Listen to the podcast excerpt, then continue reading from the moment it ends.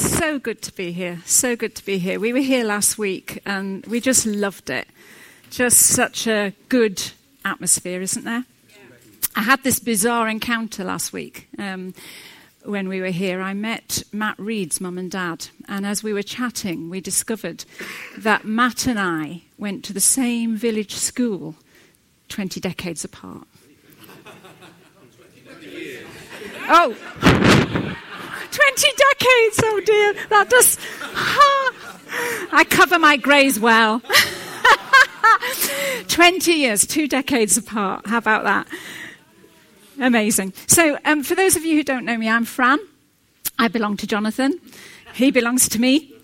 Um, we're in our invited series. I tend to notice random things. And one of the things I've noticed about this series is that it's all about food. Anybody else know? Yeah, James noticed. James noticed. So we had uh, John Groves talking initially about the wedding banquet. Then we had Steve Lee talking about the long table. And then we had Steve Chick uh, last week talking about Mar- uh, Matthew's great celebration, his big party. And so now it's my turn. Jonathan and I love food. And uh, we especially enjoy sitting around a kitchen table sharing a good meal with friends. I think food was very important to Jesus too. So much so that one of his greatest invitations to us was for us to dine with him. So he said, Look, I stand at the door and knock. If you hear my voice and open the door, I will come in and we will share a meal together as friends. Why does he use that image, I wonder? Well, I think it's because eating together is one of the most intimate things we can do as friends. Eating together is often how family and community are expressed. Friends around a table, laughing and talking and simply enjoying being together. Some of my happiest moments have been just that, around a dining table. Sadly, in our culture, it's become less of a thing but you've only got to go to France or Spain or India to find that this, uh, this is very much still alive. I think that Jesus would have known that. Um, he would have been used to that. You see, it's not just about a very English cup of tea. Jesus, coming from the Jewish culture, would have known that if someone popped into your home, you fed them.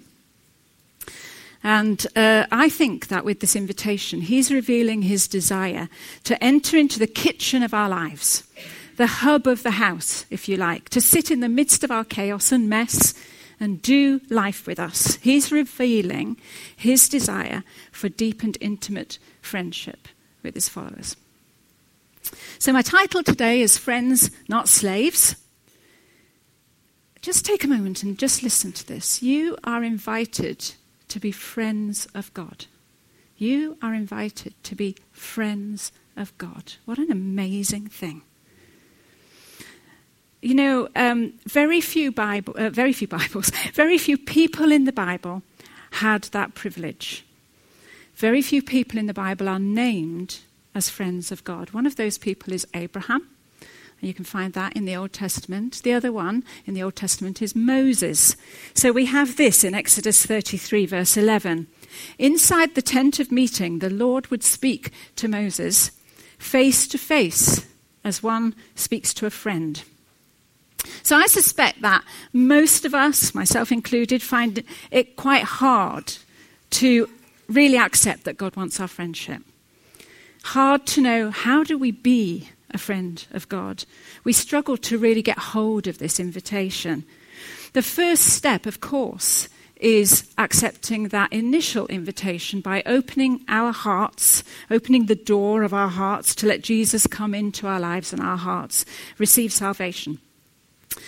If this is something that any of you haven't already done, then what I hope you'll get from, uh, from what I've got to say today is that following Jesus is not about a list of rules. It's not about do's and don'ts. It's not about living up to a perfect standard. God is not a harsh taskmaster. It's about a loving relationship with Jesus and through him with God the Father. So, for those of us who have opened the door and invited Jesus to come in. The challenge is allowing him full access in the home of our lives. Allowing him to go into every room, opening every room to him, doing every day with him, growing in intimacy with him. That can come harder to us. It seems God always wanted this close relationship, this friendship with his people. We're given a glimpse of that right from the very start when we learn that God walked with Adam and Eve in the garden, that there was nothing hidden in that relationship until the fall. And at that point, we see that Adam and Eve were ashamed and had to cover themselves. We do the same, don't we? We cover ourselves. We fear what God might uncover in us. We can feel ashamed, and so we settle Him in the nice, tidy lounge while we disappear into the kitchen of our lives to deal with the mess. I'm going to just run that past you one more time. We settle him in the nice, tidy lounge of our lives while we disappear into the kitchen of our lives to deal with the mess. Our story today is all about a woman who did just that. She disappeared into her kitchen whilst Jesus was sitting in her lounge. So we're going to read from Luke 10, verses 38 to 42. As Jesus and his disciples were on their way, he came to a village where a woman named Martha opened her home to him. She had a sister called Mary who sat at the Lord's feet listening to what he said. But Martha was distracted by all the preparations that had to be made. She came to him and asked, Lord, don't you care that my sister has left me to do the work by myself? Tell her to help me. Martha, Martha, the Lord answered, You are worried and upset about many things, but few things are needed, or indeed only one. Mary has chosen what is better, and it will not be taken away from her. So I'd like you to just picture the scene, a very domestic one, one that we probably all recognize. There's evidence to suggest that this was a well to do house in a little village just outside Jerusalem. It was owned and efficiently run by Martha, who was clearly a capable and organized, most probably unmarried woman. She lived with her sister Mary and her younger brother Lazarus. They are likely known in the town, this little family, as good hearted, generous, hospitable folk who care for the poor and the sick and who take on pilgrims traveling along the road from Jerusalem to Jericho. You're getting a bit of a picture. So Martha is sweeping the courtyard, and in runs this messenger, and he starts to, to, to call at her. I know, gospel according to Fran, but just bear with me for a moment. Use your imaginations. So in comes this messenger, and he says, Jesus is on his way. He's going to pop in. He's got his friends with him. So Martha drops her, her sweeping brush, grabs her shopping bag, dashes off to Asda, does um, a, a good old shop, all the stuff on her list that she knows Jesus loves. And while she's walking around the shop, ticking off her list, she's thinking to herself, I wonder how many he's going to bring with him this time. Last time it was 12, but I gather he's got 72 hanging with him now.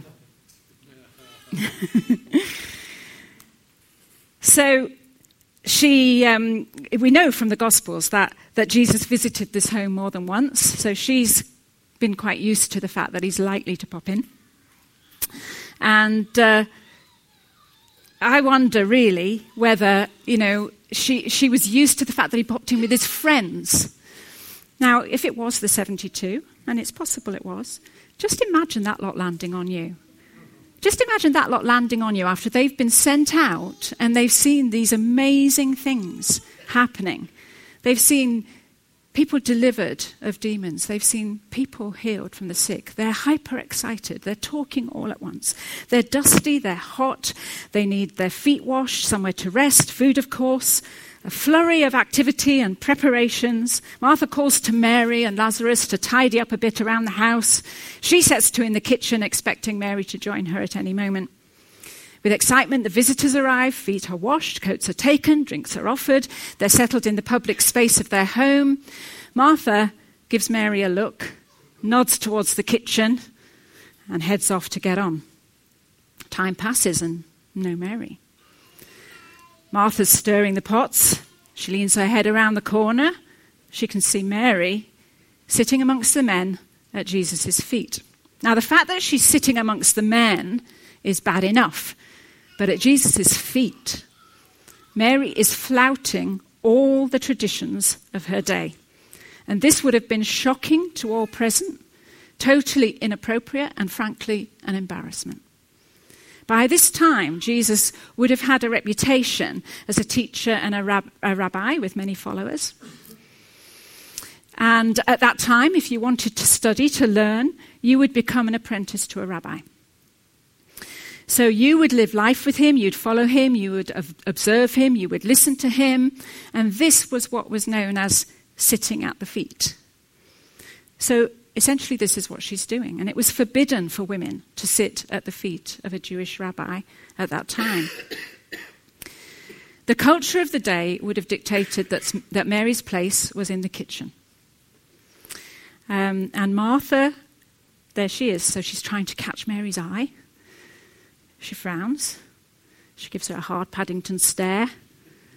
Mary is totally oblivious, enthralled, captivated by what she's seeing and what she's hearing. So Martha tries another tactic.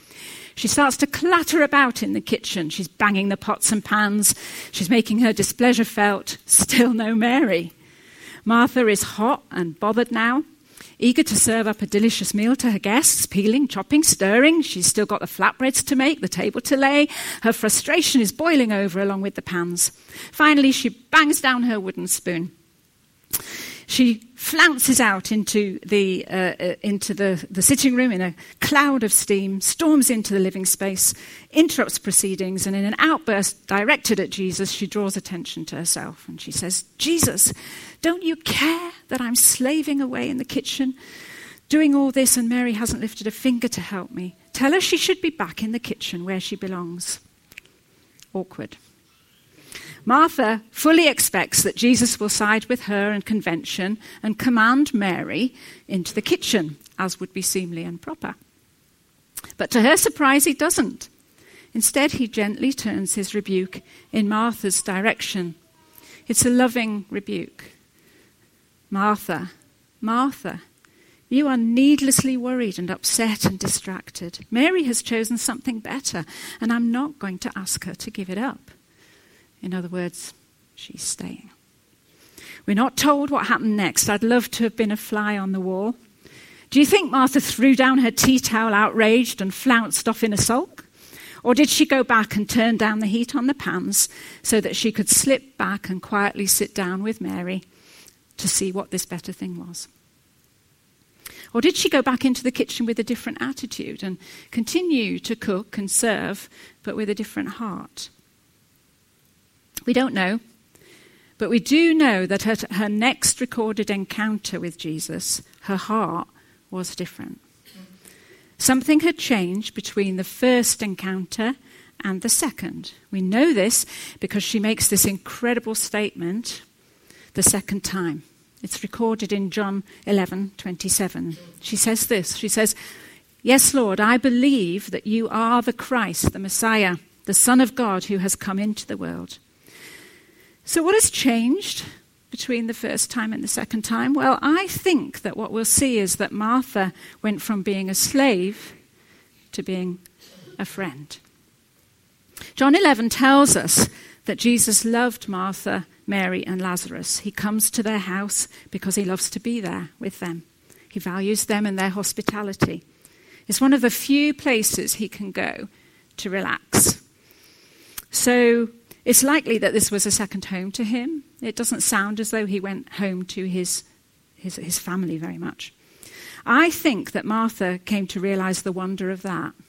I think she came to understand that Jesus wasn't just a celebrity preacher, but that he was the promised Messiah, the Christ, the Son of God, and that God Himself chose to come into her home, to eat with her family, kick off his sandals, make himself at home in her home, and that he didn't expect anything more from her that, than that she just be with him.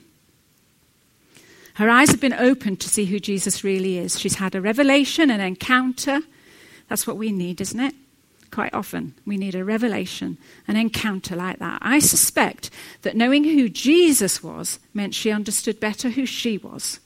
And she understood how extraordinary it was that this man, who was God, called her his friend.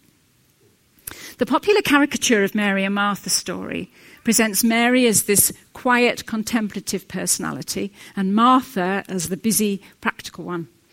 And the popular interpretation gives Martha a hard time. I feel for Martha because I very often think I'm a bit like that. I get anxious, I get upset, I d- get distracted by the many things, but my heart is also drawn by Mary. I want those times when I'm just sitting at the feet of Jesus, gazing at him, enjoying his presence, and allowing who he really is just to capture me.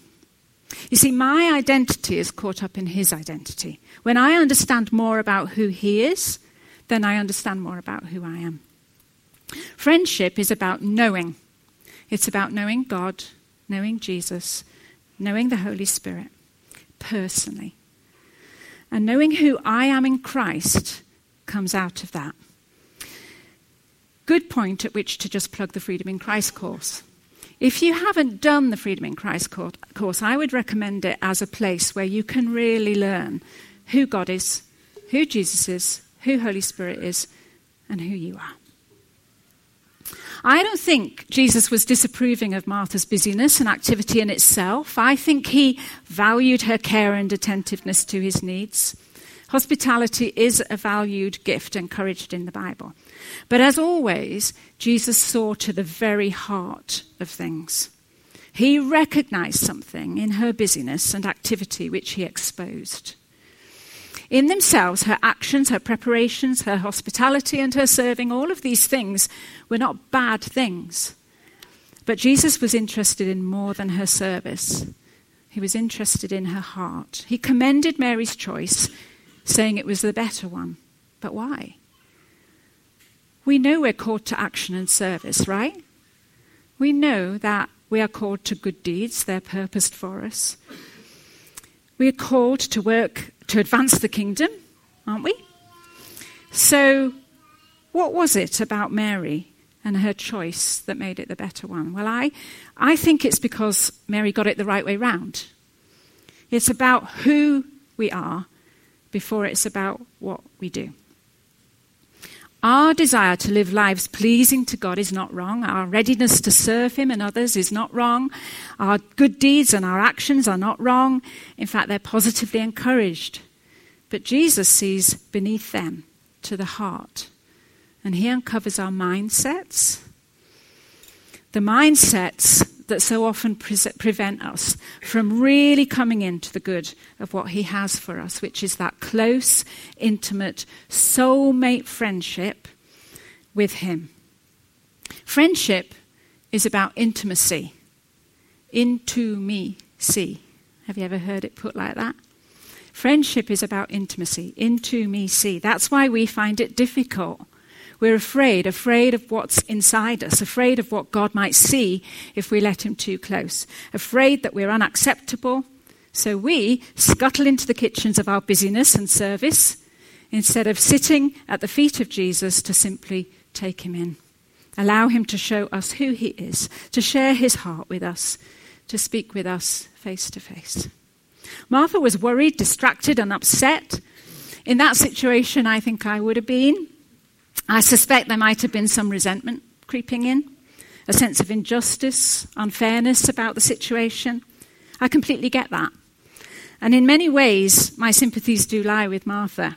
I sometimes wonder, though, if my ready sympathy with Martha is just a reflection of the fact that I struggle with the same things she does, that I have the same mindset she had. Her anxiety, her stress, her upset they're all symptoms of a slave mindset.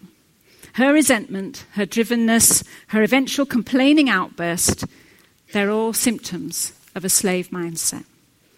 Her identity was in what she did, not in who she was. Her identity was in her doing rather than in her being. A slave's identity is in what he does. Slaves suffer from performance anxiety. They work to please their master. They can't afford to rest. They're afraid of failure, disapproval, not matching up, not attaining to the required standard. They're concerned about outward appearances. They measure success by outward, output and achievement. So a slave mindset values what we are rather than who we are, doing rather than being, work rather than rest, and duty rather than devotion. Significantly, the story about Moses in the tent of meeting, speaking with God as a man speaks with a friend, that story comes right in the midst of the story of the Exodus, where the Israelites are being led out of a life of slavery towards the promised land. For years, God's chosen people have been subject to a harsh life of hard labor under a harsh taskmaster. Pharaoh, a powerful ruler. This was all they'd known of life for generations. They'd been born into slavery, grew up under slavery, and during this time of rescue, whilst Moses was speaking face to face with God, these now free men and women are struggling to adapt to the change. They're complaining, struggling to trust, wanting to go back to the comfort of the familiar, even back to slavery, rather than press into the freedom that awaited them. So there's a story about a woman named Harriet Tubman who was a slave in the USA in about 1820. In 1849, she escaped. And over the next decade, she became one of the country's most prominent anti slave activists, helping to free many others, including her own parents. That earned her the title Black Moses. She's reputed to have said this I freed a thousand slaves. I could have freed a thousand more if only they knew they were slaves. Sometimes I think we're a bit like that. Sometimes I think that um, you know we have been rescued from a life of sin and bondage, brought from darkness to life, set free from our old life, brought out of our Egypt, but we struggle to shake off the old mindset. Our identity is still in slavery, and sometimes we don't even know it. We still think like slaves, behave like slaves, even though we are no longer slaves. There's a saying which is that you can take the slave out of Egypt, but you can't take Egypt out of the slave. Fortunately, we have a way.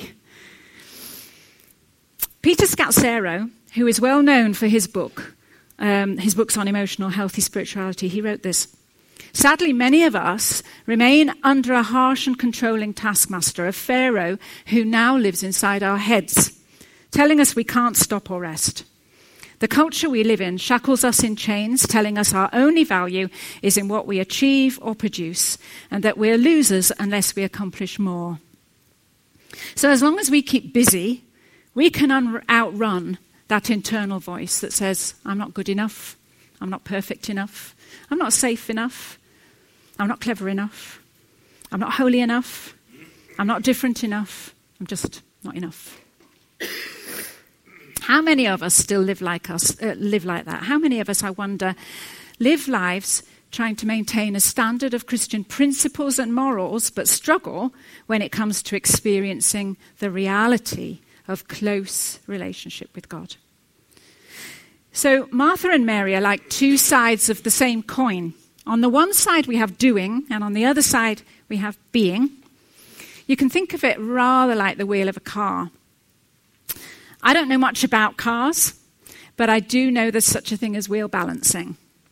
So when you take your car to the garage, they will see whether the wheels are balanced because there's always going to be some imbalance in terms of weighting of the wheel. If the wheel, isn't properly balanced, then it's going to impede your forward motion.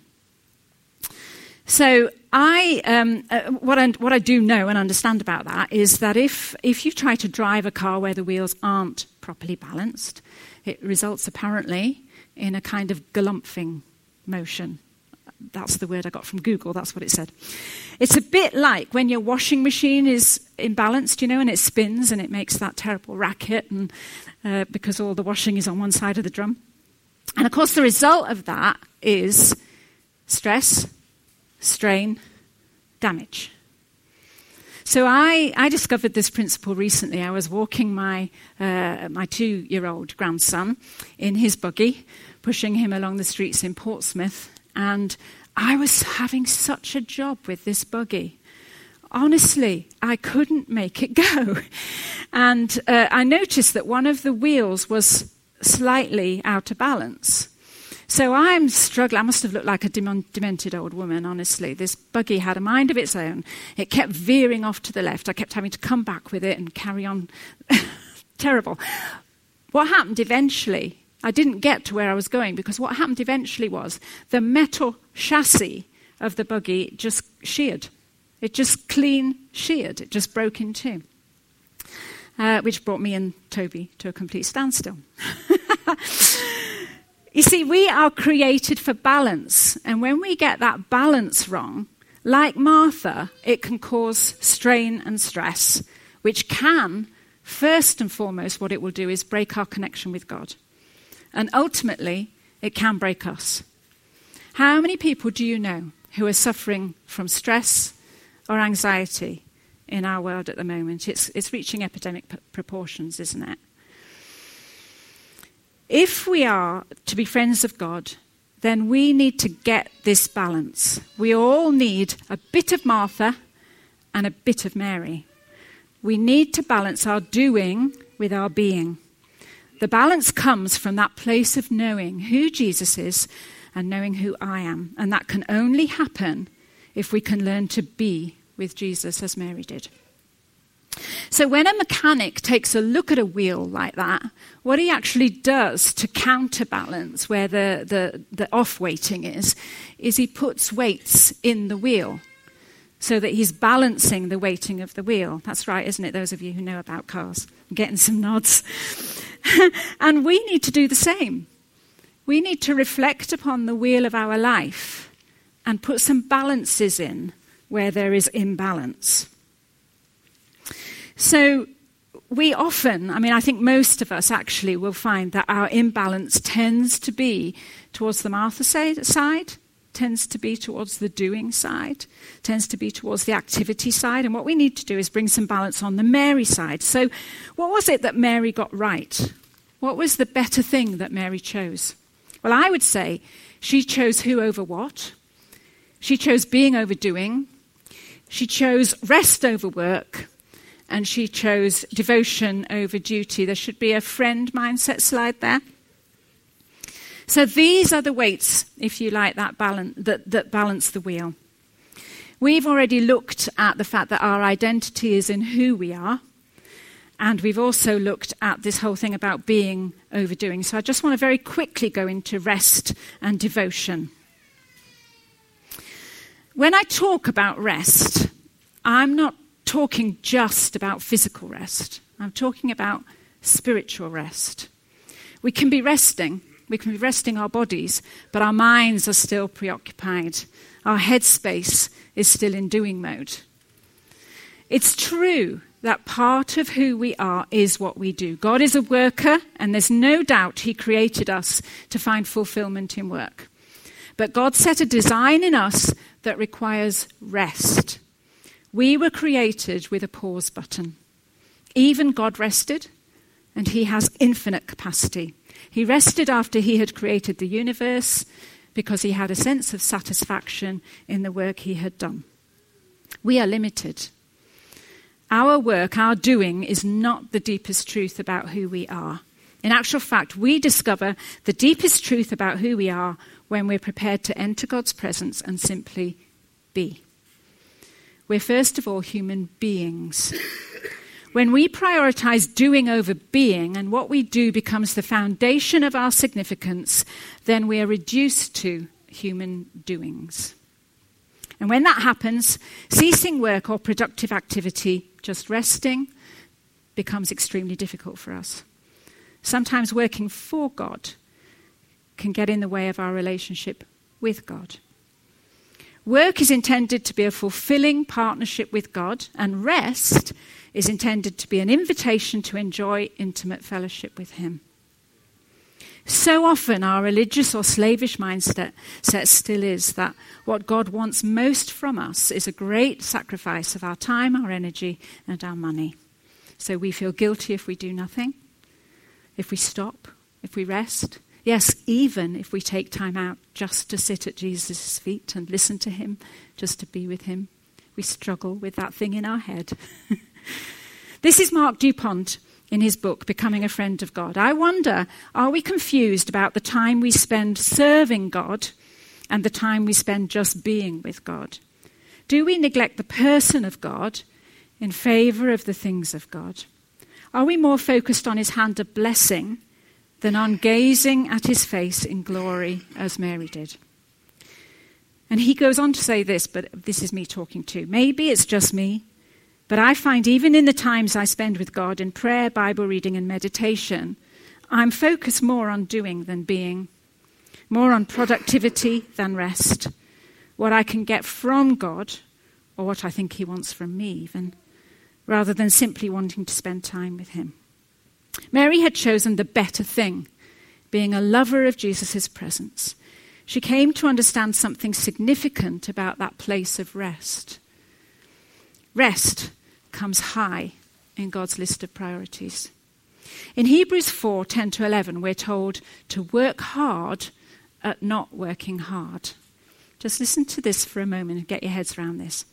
For anyone who enters God's rest also rests from their works, just as God did from his.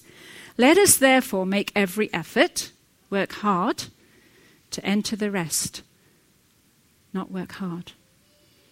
When we stop working, stop being productive, and just allow ourselves to be with God, we recognize our dependency on Him and we acknowledge that outside of Him we can do nothing. This is the place of surrender, the place of rest when we know that there is nothing we can do to make Him love us more or accept us more than He already does. Busyness wars against our ability to behold God, to see Him, to be attentive to Him, to be aware of Him. Sometimes we crowd Him out. We're most aware, of His presence when we're at rest, when our minds are at rest, when we just stop and allow ourselves to connect with Him, to see Him, and to listen to Him. Mary was enthralled. She stopped talking, she stopped doing, she looked, and she listened. When we rest, our hearts are opened just to look and listen. Devotion is concerned with the heart, while duty is concerned with outward appearances. Mary, in choosing to sit at the feet of Jesus, was prioritizing her inner life.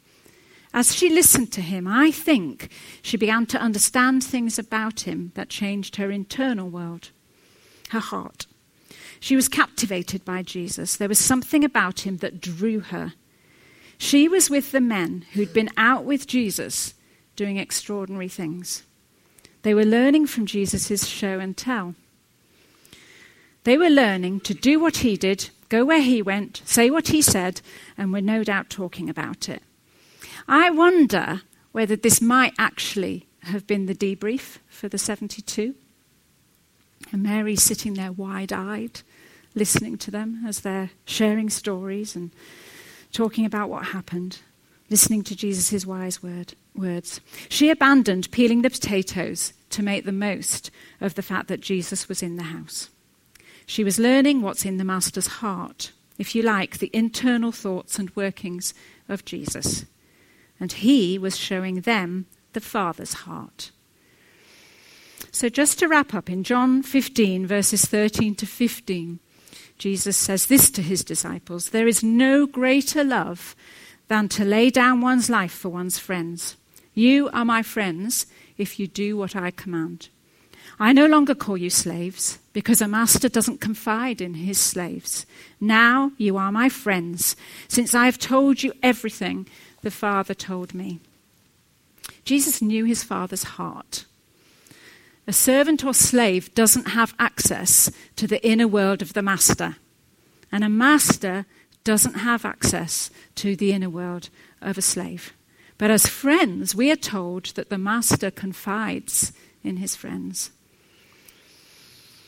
Hidden things are made known to friends, secrets are confided between friends, and God reveals his heart and his plans to his friends.